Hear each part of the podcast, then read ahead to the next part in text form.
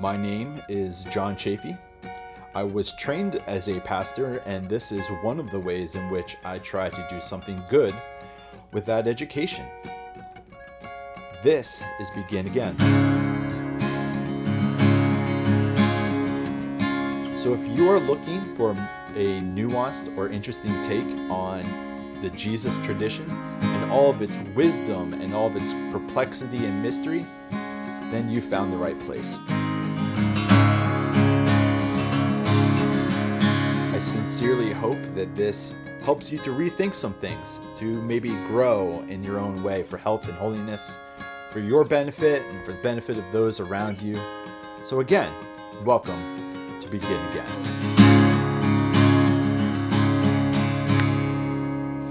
Well, today's a, a, special guest. Today is Brad Jersak. Am I pronouncing the last name correctly? You are. Okay. I had the opportunity to read his most recent book that's coming out. Uh, we're going to post this the day of on November 22nd, Out of the Embers. And Brad, thank you. This is a pleasure. It really is. Yeah. Likewise. I'm glad to be here. Thanks for having me. I I have written down you are the Dean of Theology and Culture at St. Stephen's University. I've already read a number of your other books, but Her Gates Will Never Be Shut, A More Christ Like Word, Way, and God, the trilogy. Jesus Showed Us, which is a great children's book. Um, Children, Can You Hear Me? Another children's book, but Out of the Embers is the most recent one. Yeah. Is there anything yeah. else you'd like to say beyond that to explain yourself? Yeah. Yeah, no, there's other books out there, but you're right. I'm I'm actually living on the west coast of Canada, but we have a modular program at St. Stephen's University in New Brunswick. So grad study students come from all over, whether in person or online, and and we have an awesome time just talking about these kind of topics there. So um, you're catching me between uh, grading papers from last semester and preparing schedules for next semester. And I'll, I'll, do a shout out to the school if you're interested in. Go in, for it. In grad studies, um, you could do an MA or an MN in theology and culture and study with me. And so, just uh, maybe in the show notes, you can put my sure. my uh, email and ssu.ca. Okay. Is there a doctoral program there as well? No, there's not, but we love to send people on from our school into doctoral programs. we, yeah. right. Well, I let me say the first thought about your book, Out of the Embers, first two immediate thoughts. First one was it's called Out of the Embers, not Out of the Ashes. And I don't know if that anyone else notices titles the way that I do, but I thought that was interesting the talk, the title was immediately about something that's still burning, something that's still giving off light and warmth. How'd you stumble into that title there? Oh, I'm sure I did a brainstorming session with some creative people, but what I what I loved about it is exactly what you're saying. You know, I was in my mind was the image of a phoenix. Mm-hmm. Um, so there is a kind of a resurrection theme, but then at, at the same time, my experience is is that um, well, to quote a song, uh, hope is fragile, but it's hard to kill. Mm-hmm. and so, my own experience, I'll use a different analogy, uh, was when the when the bulldozer of life came over and uh, mm-hmm. uh, flattened me. I was shocked to find out that that somehow there was there was still something left. You know, I don't know why I could say God is good after my traumas and my missteps but the fact that I could was bizarre. Or mm-hmm. Some of the stories in the books are like that too. In the book is like that. You know, we had one guy, ex pastor in a psych ward, mm-hmm. reaches out to me and he's like, I don't even believe in God anymore. But I called out to him, and when I did, the name Jesus came out of my mouth, and then your my, your name came to mind. So I contacted you. You know, like this idea, yeah, like whoa, something was left, something even yeah. there. You know, so I think his name was. Nathan, if I remember. Yeah. Or at least you yeah. printed as Nathan. That's right. uh, Nathan in scare quotes. Actually, I think it was actually his name. He gave me permission. I I finished reading it and even early on, I thought that this was the best final statement, I hope, about deconstruction. I think I'm a little bit like you. I saw a video of you that seemed as though I'm I'm tired of this term.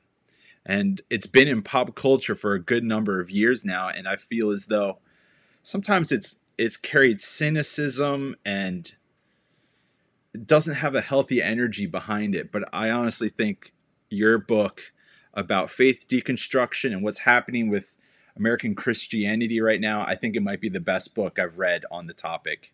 And I'm not just saying that. I I also have read a few others. And I think yours is the best.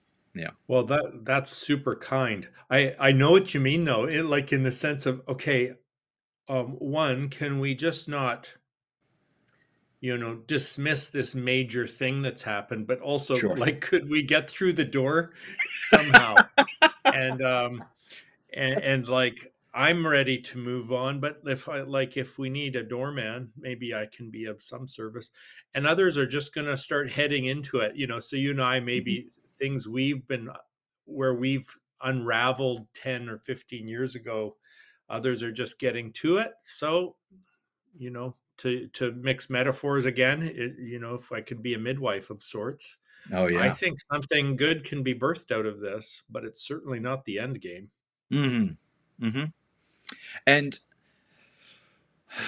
I think I don't I hope this is, doesn't sound too corny. I think I deconstructed before it was cool. It was a good 12, 14 years ago. But the the catch up of culture has been very interesting with the advent of the internet taking off. And really people are able to do their own Google searches and the Me Too movement, information travels so much faster and frankly, you can learn things about the history of the faith without going to seminary in a way that didn't quite exist exactly before. But if I could, I would like to talk about the beginning chapters of your book and not go too much into the later stuff. Even though it's amazing, I think that might be good to hook some people. And Sure. I, I would like to start with on page 33 you do a, a list that i found was incredibly helpful about different metaphors to talk about this thing called deconstruction of faith you have uh, metaphors and then you have christ-like metaphors and what i thought was so fascinating so helpful is that i've i've had conversations with people that have gone through a deconstruction they've disassembled or, or whatever but that term makes it just about a building, something not something static. And I thought your list of metaphors was very helpful. Can you tell me how'd you come to this metaphor of alternative ways to talk about deconstruction? Yeah, some of it was like I recognize that deconstruction is a technical term that a philosopher um, came up with in the 60s, Jacques Derrida, but that that's not how it was being used anymore. hmm And so I listened carefully to how it was being used, and most of it had to do with either um, dismantling or dem- demolishing. hmm And then I thought, well, I mean, yes, that's that's one way to look at it. But then friends like Brian Zahnd said, but you know, for other people, this is more like meant to be an art restoration project. And you Mm. don't you don't uncover the beauty and genius of a Da Vinci that's you know with a mach- with a machete. You've got to take care. And I I really thought that way about the human heart and human faith. So it's one thing if we think about deconstruction as well, let's go burn the churches down or something. But like, hang on, what if we're if we're talking about a person's heart here, or we're talking Mm. about their faith? Then in some ways we need to take much more care and and be gentle and empathetic. And then on the other hand, I thought, you know, uh, deconstruction doesn't go nearly far enough in other ways, like Mhm. right. Uh, so rebirth or death and resurrection or Yeah. like that that feels much much more thorough and deeper and and rigorous even than while i'm having some doubts about some stuff you know and so yeah the metaphors started multiplying and then i started seeing them more and more in scripture to the point where we won't say much about later in the book, but I will say the fountainhead of deconstruction might have been Moses and the yeah mel- melting down the the bur- the golden calf, which is something we could certainly do today with some of what Christianity's become. Yeah, you know. Well, and uh, isn't that part of the difficulty? Is so much has gotten mixed up with Christianity. It's almost as though, how do you know what's worthwhile and to keep, and what's what needs to be burned up, what needs to be thrown out? And uh, I thought you did a great job and of talking about apophatic theology, and yeah. how would you describe that to the average person? I've got an MDiv. I've been to seminary, but how would you describe apophaticism? Yeah, that's a good question. So, for those who haven't heard the term before, or if it's a sloppy term, um, another way of describing it is negative theology. And so, apophatic theology um, is a way of thinking about what God is not. Mm-hmm. And so, um, cataphatic theology, we make positive statements about God, like God is love, mm. God is all knowing, God is ever present, God is, you know, these kind of positive statements. Apophatic theology says, yes, but whatever we say about God can become a construct and even an idol. And so, even mm. true things we say about God, here'd be a very practical one for people who've struggled with with uh, let's call them daddy issues um, yes, God is a father, but then you also have to ask right away, how is God not a father? How is God not like mm. your father?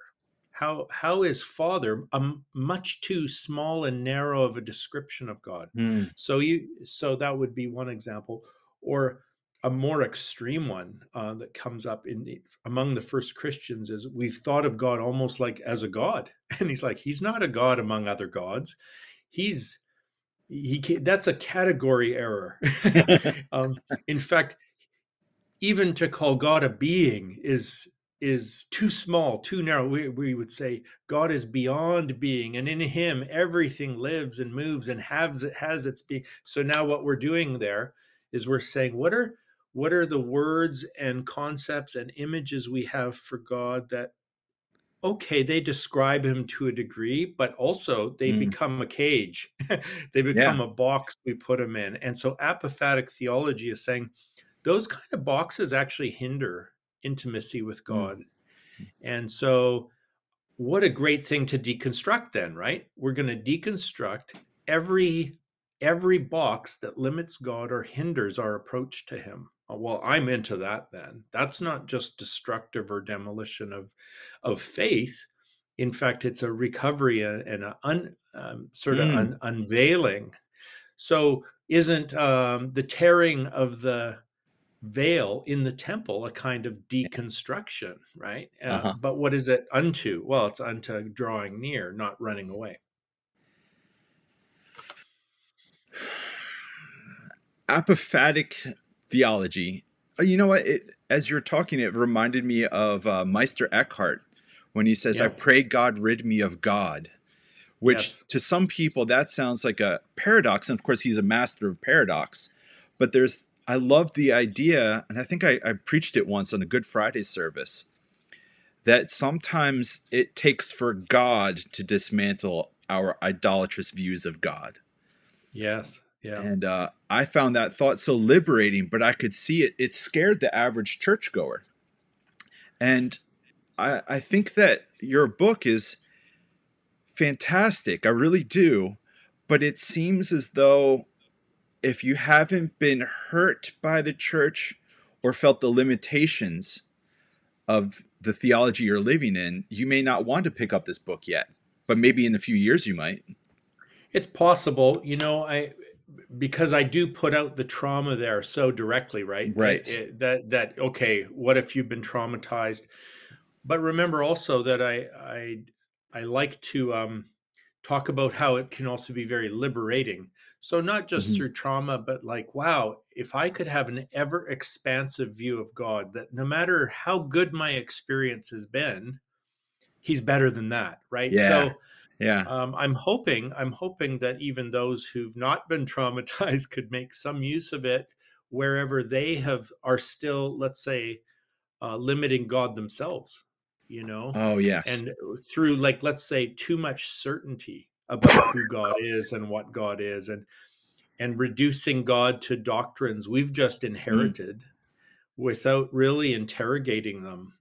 And so for those folks, I'm like, actually, you could probably do with a little deconstruction if if you're just cruising and if you think like uh, um, uh, uh, the comforts of of suburban Christianity are sort of um, describe God, a, a, projection of my own mortgage onto onto the Lord. Um, that's probably going to need to be challenged, and so my book would be, help them to be proactive in that sense, and especially around the Dostoevsky chapters on mm. have you really looked at the problem of evil and and suffering and or or, or and ideology too. too. comfortable yeah yeah yeah especially in. in the culture wars now right so, yeah yeah I, I think that your book um, and people like Brian Zahnd as well, and even Pete Enns. I did. Uh, I went to an event that he was at uh, a week or so ago, and it feels as though the best theologians like yourself are the ones that they're motivated by a, almost a pastoral response. You're not just trying to do scholasticism for scholasticism's sake. It's it's that this this type of really good theology, like you said, it's incredibly liberating. And I'll be honest, I worked in church world for 20 years before shifting to the university. And I remember many times my supervisors would tell me to stop quoting John of the Cross, Julian of Norwich, Soren Kierkegaard. And there's a part of me that feels as though we really set ourselves up for this kind of collapse by not doing good scholastic pastoral theology. Oh, I see what you mean. Yeah, I would I would strongly agree. I I do think you know, you I'm not I'm not a very good Christian, but I do think I'm a good theologian. Okay. And this is why this is why I think that it's exactly what you said. I think theology should be coming in behind the real questions that people are struggling with and that it might describe after the fact their encounters with God and sort of bring a bit of an analysis to it, but it shouldn't be like prescriptive. So when I think about the actual order of operations here, it's like I was a pastor 20 years. I found out some of the real questions people have and some of the real stumbles we make. Mm. And then it raises these hard questions and then I'm like, okay, I'm going to go ask Kierkegaard what he thinks. Oh, and, good. and maybe he can tell me like what to say to these folks. But I think it's, yeah, pastoral at the very heart of it. I wouldn't, in fact, I wouldn't have written it otherwise. I'm, it's not clear to me that a, a, a, a theology that is uh, uprooted from pastoral realities is worth mm. very much at all. Yeah. Yeah, it was actually quite vulnerable, I think. And you start off the book rather early on, again, being vulnerable, talking about how you had reached your terminus as a pastor in 2008. Yeah. And I think people are used to hearing of congregants hitting that wall. But it's very rare that you hear somebody from a pastoral field talk about hitting that wall as publicly as you did. So, can you tell us about that? Because I think people need to know that pastors have these same questions too. Yeah, it's really true. You know, there's, I have a lot of uh, acquaintances who are ex pastors, and I mm-hmm. guess. I guess they might say this stuff, but they don't have a platform anymore. Somehow I still ended up with a platform to say, you know, I was a pastor and here's what happened to me. Um, others of my friends they would only say those in like in a sex mm-hmm. addicts anonymous room or something you know where things have come apart at the seams and it's really really hard to be a pastor and so mm-hmm. you mm-hmm. um, one example i can give is how just um you know i go and i i did a ma and an mdiv and four years of bible college and i came away with a couple of counseling courses and now i'm supposed to i'm seen as a pastoral counselor in a congregation of traumatized people. Mm. The fact is, mm-hmm. I was not qualified for that. And and in my own brokenness, I suppose you could say that my relationship to the congregation was was codependency like um, the the, the mm-hmm. wife or husband or child of an alcoholic Th- that's not on them that's on me but i didn't know better and mm. i definitely shouldn't have been counseling them and i'm like what what's going on with this so pastors experience these kind of pressures and then over time um, long-term st- stress and disappointment um, and disillusionment really leaves you you know in a bad place i remember a, a guy coming to me and saying you know my um, my pastor uh, really let me down i'm like well how did he let you down it's like well um, it was so bad i can't even go to church anymore i'm like oh yeah i've heard these stories i'm, I'm sorry uh-huh. what did he do it's like well he didn't believe in young earth creationism and uh, and i just had to leave because he's a heretic. You know, I'm like, what? Wow. so you had a disagreement and you were more conservative than your pastor. So now you just watch TV preachers. And this is on the pastor somehow. So I'm like, when I hear when I hear how how uh, congregations have experienced um, spiritual abuse through leadership, I understand that, but I also know that that's a two way street, and sometimes uh, pastors have been crucified by the expectations mm-hmm. either of the congregation or the ones they've internalized for themselves. And for me, that was part of it. I sure. needed to hold something together that was coming apart. And when God wasn't holding it together, I what is that? Well, Messiah complex, I guess. So yeah, it's me- it's messy. I, do, I I don't even know what to say. Like God bless the pastors, but I'm I'm glad I'm not one. I don't right. You know, I think I had some really great experience as a pastor, but I, I probably have PTSD from it too. So you know. it's it's a sad but true true thing, and and I don't exactly know what it looks like moving foreword. I do think that maybe American Christianity has hit a, a lockstep because yeah. I think it, we've at least become aware that I think I think Brian Zahnd talks about it in your preface. He wrote the preface, correct? The foreword, yeah. The forward, yeah, yeah. sorry. And he talks about how American Christianity feels like an extension of European colonialism that was mixed with American capitalism. And I think that we've kind of maybe gone as far as we could without openly acknowledging that because when you have the competing interests of keeping a church open versus the competing interests of trying to speak a deep and truthful faith that's grounded in tradition, those yeah. things don't always go well together. No, you're exactly right. I think that's right. Now here's a here's a glitch that Lisa Sharon Harper has thrown in the mix. Uh, a Brian glitch? and I. Okay. Oh man. So here's the glitch. So Brian Zahnd and I were at part of a conference recently in New Orleans. I zoomed in for it. He flew there. Uh-huh. Um, and one of the other panelists was Lisa Sharon Harper, and the the topic was something like um, inconvenient or inevitable or or maybe it was unavoidable conversations. That was the name of the conference.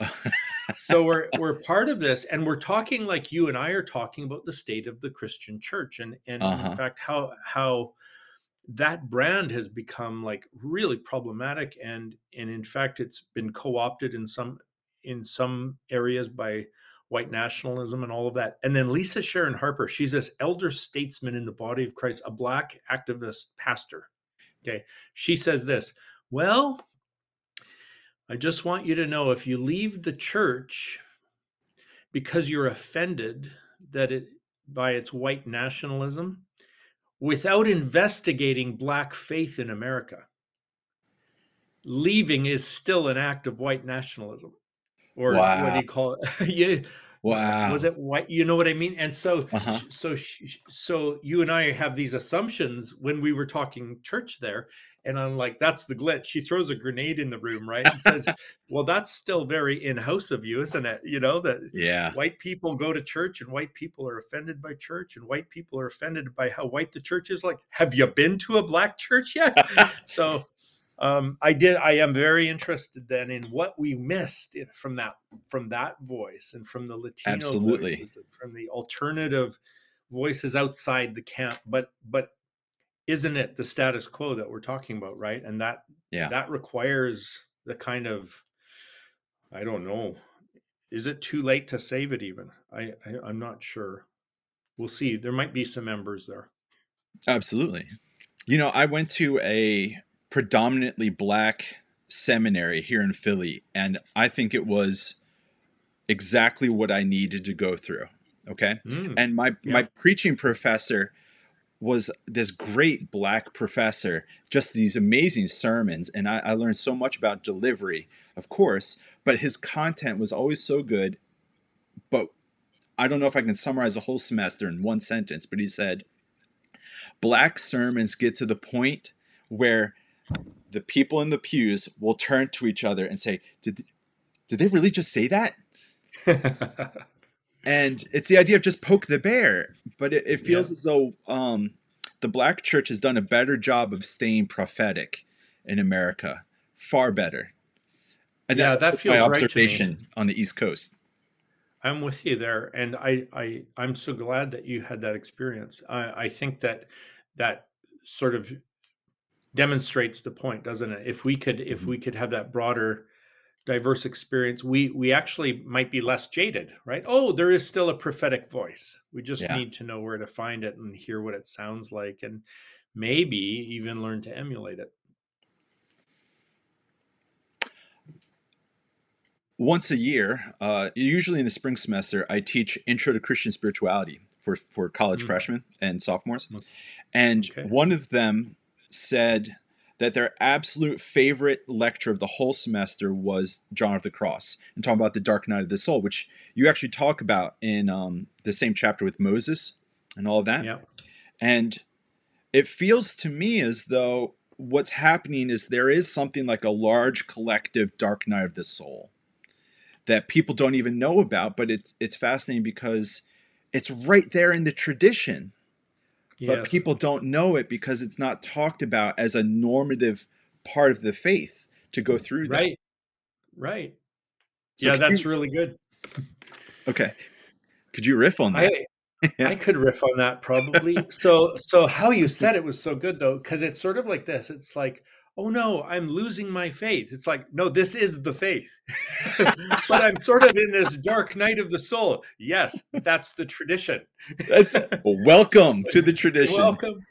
And that it's like, oh no, I've lost God. It's like, no, it's just dark because you're inside his fist, and it's the safest place you've ever been. Oh, that's a good one. Yeah. So I remember a, actually a congregant telling me that that's how he described it. He he was saying, "I'm going through dark night of the soul." It's like, and I'm like, "Oh, that's an interesting word for it." And then he describes this idea that initially, um, he was terrified that he didn't love Jesus anymore, but he's crying as he tells me. I'm like, "Well, then where are the tears coming from?" right? Absolutely. And then we finally did come to that conclusion that yeah, it's dark right now, but um, in the actual poem that John of the Cross writes and then does Mm-hmm. commentary on it, he he does describe it, it almost like this safe place. It's like yes. instead of instead of seeing it as and I have seen this too, where it's like I'm a kite that's had its string cut and now I'm crashed into a tree. Well, that's not the dark night of the soul. That's something else going on. But but like what what if what if in our tradition um we highly value that experience and learn to discern it when it's happening and then walk with those for whom it um they've they've lost uh let's let's say uh how does he term it it's like you don't sense god and Mm, he's the really good about this is gone. Yeah. Aridity.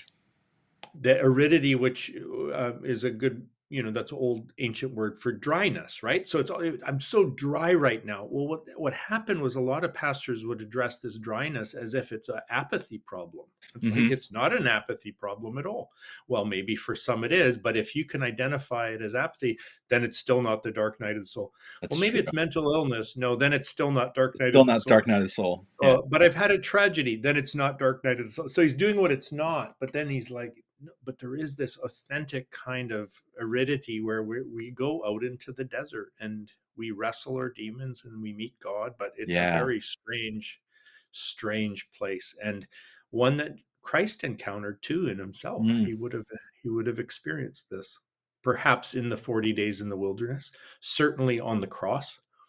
Um, Yes. He goes there with us, right? Yeah. I, I didn't think of this beforehand, but Ewan McGregor did a movie a couple years ago called Last Days in the Desert, where it's Yes. supposed to be Christ in the desert, and of course he has a conversation with with Satan, and he Yep. plays the part of Satan as well. Yeah. I, I was like, that's brilliant. It was brilliant. It's a, it's it's a slow movie, beautiful Mhm. videography, but the idea is really important, I think, and where it is. Perhaps what Jesus was confronting was his potential shadow side. Oh, in Um, Jungian terms, yeah. Yeah, and and that it's a potential shadow side in in that will will he surrender to what he could be and and the demands of the of, of the ego and he's like well no actually I won't but but Yeah. I did so um you know there's a couple ways you can get to humility one is through perfect surrender and another is is is That's through right. screwing up royally so Yeah. I, I took I took the screwing up royally side and Jesus took the perfect surrender side and we met somehow which was kind of neat That's always a miracle, right? You know, I, I think what makes your your story of 2008 makes you credible to write this book. And I think it's in Ascent to Mount Carmel. John of the Cross says, Be careful who you talk to about your dark night of the soul. Because just like Mhm. you already said, unless somebody's been through it, they'll give you bad advice. It's like, oh, you don't like reading Bible anymore? Here's your problem. You should get reading it every single day now. It's like, oh, you hate the treadmill? Let's just speed it up then. yeah That's not that. That's not the solution, right? no But no. but here's two two flip side questions. I'd love Okay. to hear what was the the easiest part of the book to write, and then what do you think was the most difficult part to write? You can do Oh, either one first. It doesn't matter. Yeah, okay. Uh, let's see. Boy, in retrospect, none of it felt very easy, but I suppose, yeah, yeah, the easiest part was when people would write me emails and I would copy and paste them into the You book. fill it with a good number of anecdotes and stories, which is great. Yeah, and I th- I think in some ways that was, you know, I want to say that was easy because it was relational. I mean, it was hard stuff in the sense of that these these were people in a lot of pain, but but somehow it's like telling stories about real life is um I don't know if easy is the right word, but that did flow. I could do that. Um and then and then some of the the harder parts to write there was two kinds of hard parts Mm. one hard part is was just the part that required more research than i was expecting and i would go Mm. down a rabbit hole and i'm like oh this is deeper than i thought and how am i going to be able to come out of this and communicate it i don't know if i can you know? So i'm down in it's sort of like if you're down in a gold mine and you meet these old miners and you're like okay how am i going to how am i going to set a kiosk up at the surface? Yeah, um the other hard part was like even just emotionally. So yeah, so when i when i when i even just copy and pasted my old resignation letter in um i had the worst nightmares i've had in 20 years uh, that night you know? So i uh when i when i was sort of going through my meltdown um uh i could i i was getting triggered i was triggering myself with it and Mhm. with and i'm like well this is interesting and by triggering that's become such a pop term too it's like everything triggers us now but i actually mean like that biological triggering of where there's a cortisol problem and and you go into fight or flight mechanism and then you can't Mhm. turn the uh, internal alarm systems off and it buggers up your sleep and it, like so actually bodily reactions to to Mhm. those parts i'm like oh i guess i'm not as healed as i thought i was and i accept that Oh, so I head off to the 12 step meeting, talk to my sponsor, talk to my godfather. They walk, talk me off the list. But I'm like, this is worth doing if if uh Yeah. if it's gonna help others, you know. you can't so lead I- someone that, where you haven't gone yourself. Yeah, Maybe. I like it seems like Jesus didn't have to do it the hard way. Well, he did it the hard way, but I mean Okay. like without the you know, he's not a cautionary tale of of failure, but I I'm happy to be one. Like if I can it's weird though because you'd rather just climb in a hole and Sure. become uh, obscure. But I do feel strongly that the Lord's. I I could be wrong, but it's it's like I'm not done paying forward the mercy I received, Oh, and and so okay, okay, if that's the cost of it, I'm happy for that. I'll do that. Wow. well, and I feel as though I have been around people that have given bad advice about deconstruction, and they're really just speaking from as if they're an authority on something they haven't really gone through. And I don't I don't know if you listen to to rap music, but Kendrick Lamar did an album called Mr. Morale and the Big Steppers. It was his first one in five years. But he wrote it over COVID, and the whole thing is an exploration of grief. Wow. It's an exploration of trauma from his father and from his mother, and speaking about his own family and his own processing. And there actually was a line which you said of, uh, "I guess I'm not as healed as I thought I was." Mm. and there seems to be and he he identifies as a christian. He's an artist so he's obviously showing all the dualities of humanity at the same time. But i really think w- it's almost like this season of deconstruction has been happening the past five six years however many.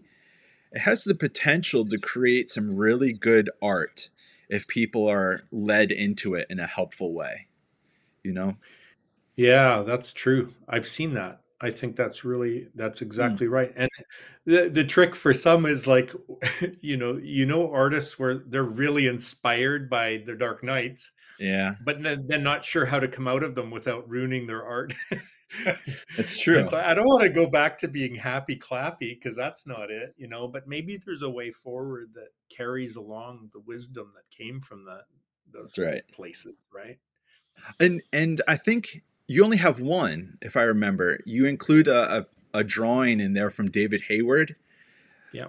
And uh, for those that don't have a copy of it, it's a man sitting in a boat and he's baiting a shark with a question mark, and the and the shark is deconstruction, which is you could probably unpack that for a while too. But is there any art that you found that you might have included in the book but you didn't?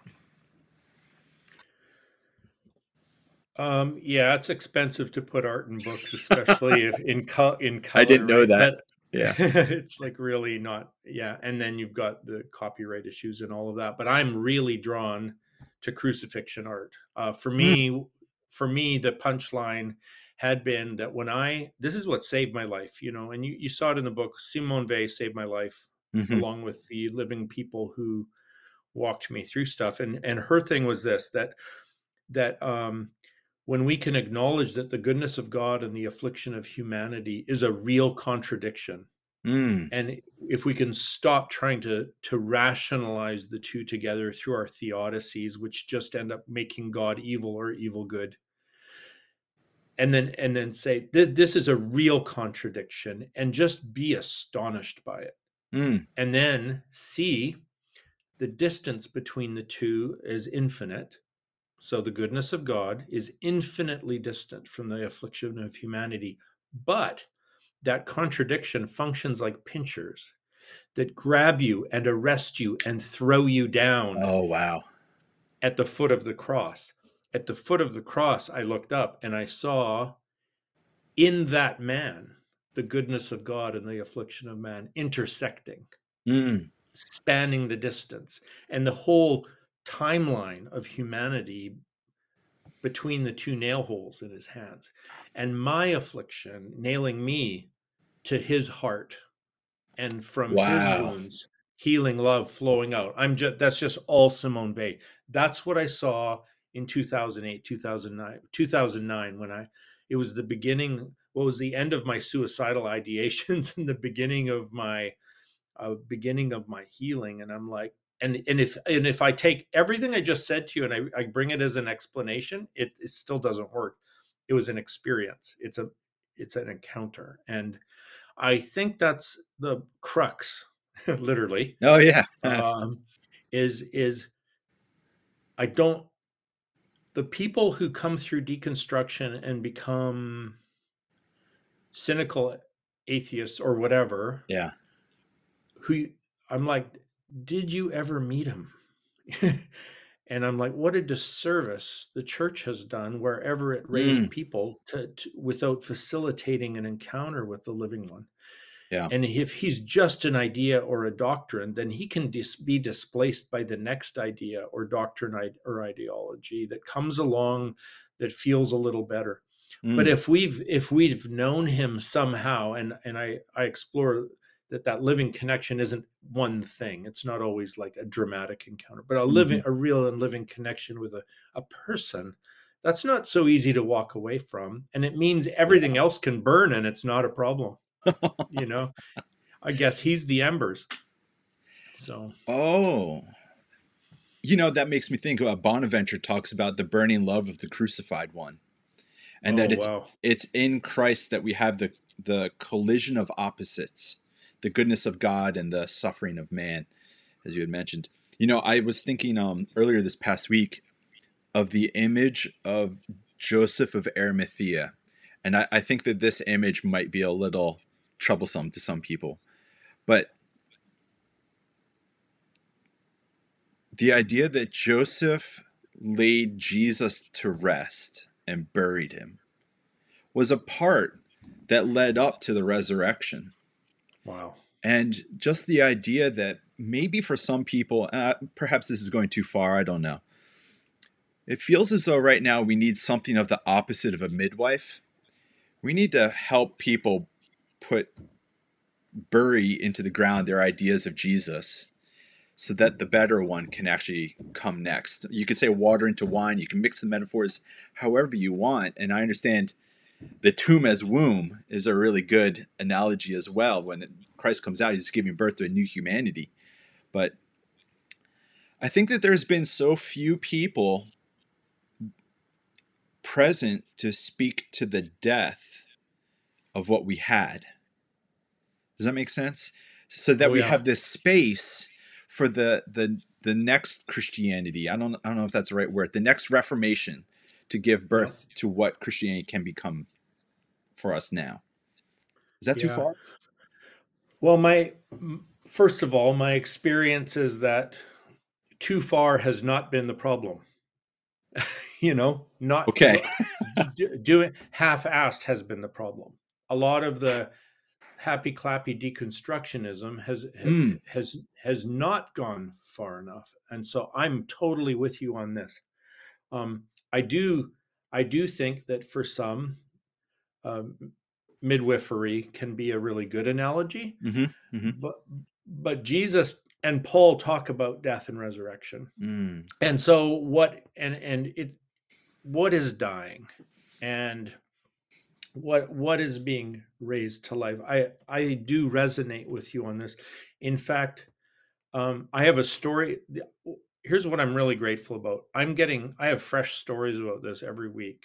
And so people I'm just email just, you yeah or i meet them uh, uh, so i have a friend named craig in australia and he said he just he's been working with a, a guy who he's an evangelist of all things for the salvation army and and he says like this guy came in to to work through some recovery stuff with the with a program he was running with the Salvation Army but the guy was so hateful of Christianity he's like I, I just can't handle it. I don't want to hear the name Jesus ever. And Christians are part of the problem and he was right you know? So he leaves the program and disappears. Well, he comes back a few years later. He's just contacted Craig again this last week, and he's like, actually, um, I looked for healing everywhere else but Christianity. So he did a trek through Asia. He he oh, tried wow. on Hinduism. He tried on Buddhism. He tried. He was trying all their stuff, and actually, a lot of them have very helpful things if if if you know where they're coming from. I don't know that he did. I just know it didn't work for him. So mm. now he comes back full circle, having buried Christianity. And even then, he's like, Craig, I need your help, but you still can't use the name Jesus. And we're still, I still won't be a Christian. And so Craig, in his wisdom, said, um, Could we try this? I want you to ask perfect love to pour perfect love into you Oh. and see if that will help. So they did, and the guy, the guy immediately be, entered a process where over the last week or so, every day it's like he just constantly feels this outpouring of perfect love from the one Mm. who Craig is calling perfect love, who Craig and I agree is Jesus. But Jesus is like so humble that he's willing to heal Yeah. this guy anonymously, right? Which is what AA and all those guys were doing in the first place. Uh-huh. It was like God Uh-huh. is love, and and and if and if His name has been bastardized in our culture, and He has to come by another name, perfect love is quite a good one Yeah. and um and i'm not offended if jesus isn't offended like isn't withholding that liberating flow then no so come back to what you've just said then it's like maybe that's what had to happen for this guy maybe Oh. maybe uh, Mm. he had to put to death um, everything associated with the kind of Christianity that had actually exacerbated his addictions. And Wow. maybe, maybe in doing so, something's come to life. But like the disciples, you can, they don't recognize them after the resurrection. Some That's right. Oh, that does go further. He- okay. yeah. So, I mean, we could, this will preach, man, but I'll leave it to you to do. Uh, I love that image. Um, but you, so just to reiterate, no, I don't think you've gone too far with it. Uh, Yeah. um, you know, rebirth and death. Oh, one side note. P.S. I have I'm I have an amazing student right now. He he's about my age. He's he's the former head of palliative care in the Wow. hospital in our city, and he's doing his MA um, in theology and culture. And his thesis his his MA thesis is on training hospice care workers in well palliative care workers to Mhm. be midwives for death Wow. it's like awesome and i'm thinking that is really relevant to this conversation um uh being midwives to to bring to death the idolatrous images of god Mm. that have to be uh, come down but all not and also um someone on twitter the other day called it uh, divinely assisted egocide Oh, I saw So- that. That was really that good. interesting? Yeah. maybe that was you. You probably said that. Right? No, no, I, Um, I was, I was like, it, it actually reminds me. There's in Sufism, there's the idea of fana, F A N A. I'm not sure how you pronounce it or uh, uh, spell it in Arabic, but the idea is ego annihilation, yeah, and I, I thought that was that was gorgeous. yeah. I, I and just to do a little caveat there. Um, so, so there are the, those who are would would say no, you have to have an ego to have your Right. like you don't annihilate your personhood. um, but egoism, egoism, if that's what we mean. So in in 12 step recovery, we'll talk about the ego, but what we Mm. mean is the enthroned ego, the demanding Mm. ego, the that so it's it's not maybe not actually the death of the ego, but it is the death of the reign of the ego as Oh, I like that. yeah. And no, but others would say, no, no, it's the death of the ego. Like probably Simone Weil would do that. And I'm like, but she was pretty willful herself. So yeah. Well, let's let's start to to close it out. I I really do think your book is a fantastic final statement on deconstruction. Tell people when they're ready and if it helps them to go ahead and read it. I think that some people will be surprised at how vulnerable parts of the certain stories are. I don't think that the theology will be off-putting. I actually found in my own work people are often amazed when they find out really good theology from Gregory of Nyssa or the Cappadocians. They're like, how come I was never told this before? I was like, I know, right? This should be Right. everywhere. yeah. Um, but if if deconstruction as a phase in America is starting to shift behind us, what do you hope would be the thing that happens next for all of us? Okay. well, and this is where my conversations with my godfather were so helpful. So what I what I hope is um, that we find a tra- trajectory from alienation to communion. So deconstruction as necessary oh, yeah. as, as it is, has be, has been experienced by a lot of people as kind of alienating. They're like, I had to leave that, but now I'm lonely. Okay. Believers, as you call yeah, it. The, the yeah. believers, yeah. And so so um and even those who just maybe weren't part of something like that but but this idea of alienation i think is a is a hallmark of our culture right now mm, so mm-hmm. if we go from alienation to communion what would that mean and so my godfather uh, david goa he calls that um, uh, presence in communion in other words where you and i are present to one another we mm. are in communion and that that happens everywhere that we have exchanges of grace and that can be that that's that can be everywhere. So in mm. in this in the orthodox tradition what it is to be a royal priesthood is to be a priesthood for the whole world uh, entering into these grace connections. So like for example i spent my wife and i spent an hour in an uber the other day on our way to the airport uh-huh where we had a powerful grace connection with with uh, a secular Iranian woman who has to go back into Iran. Wow. Uh, like a week from now. And her family is there and there's this incredible danger and but my wife is so good at listening and so good at engaging. I'm watching this exchange of grace and I'm like this this is communion. Mm and and we were receiving from her and hopefully she was receiving from us. Then we get on a plane we go down to to miami and my we're doing a we're doing a a, um, a retreat but my wife was leading the women so i went and hid in in a rabbi's office because this group shares space with a synagogue. Uh-huh. Well, this this rabbi comes in. Her name's Robin, and I'm like, "Oh, I'm sorry, I'm in your office." She's like, "No, no, stay." And I'm like, "But what are you doing?" And she's like, "Well, we've got to do the b mitzvah stuff for the girls." And and, I'm uh-huh. like, oh, "Really?" And she goes, "Do you want to stay?" So I just sat there, and for the next two hours, I was one of the you know 13 year old girls oh. taking, uh, preparing for this, uh, and and and getting my Hebrew lesson and learning about Leah and why the fourth child is so important because Judah's name is praised and I'm like what and uh-huh. I and and she was so hospitable and then I made amends where I could for where Christians had mm. expressed anti-Semitism towards her and we she really talked about friendship of divine humans in connection. I'm like, oh, good Lord, this is that again.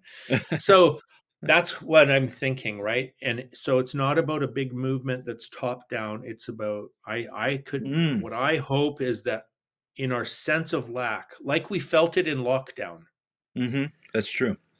in my neighborhood in lockdown we were so frustrated by the enforced alienation by the pandemic that we rebelled um, not in irresponsible ways but we finally after 10 years learned our neighbor our neighbors names. I'm like what was I 10 years I didn't know their names. It took COVID for me to care. Yeah.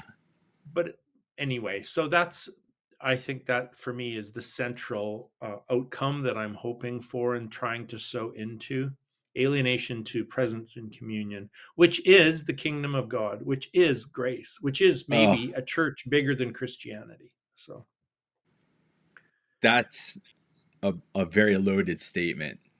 I'm in I'm in favor of it. A, a church larger than Christianity.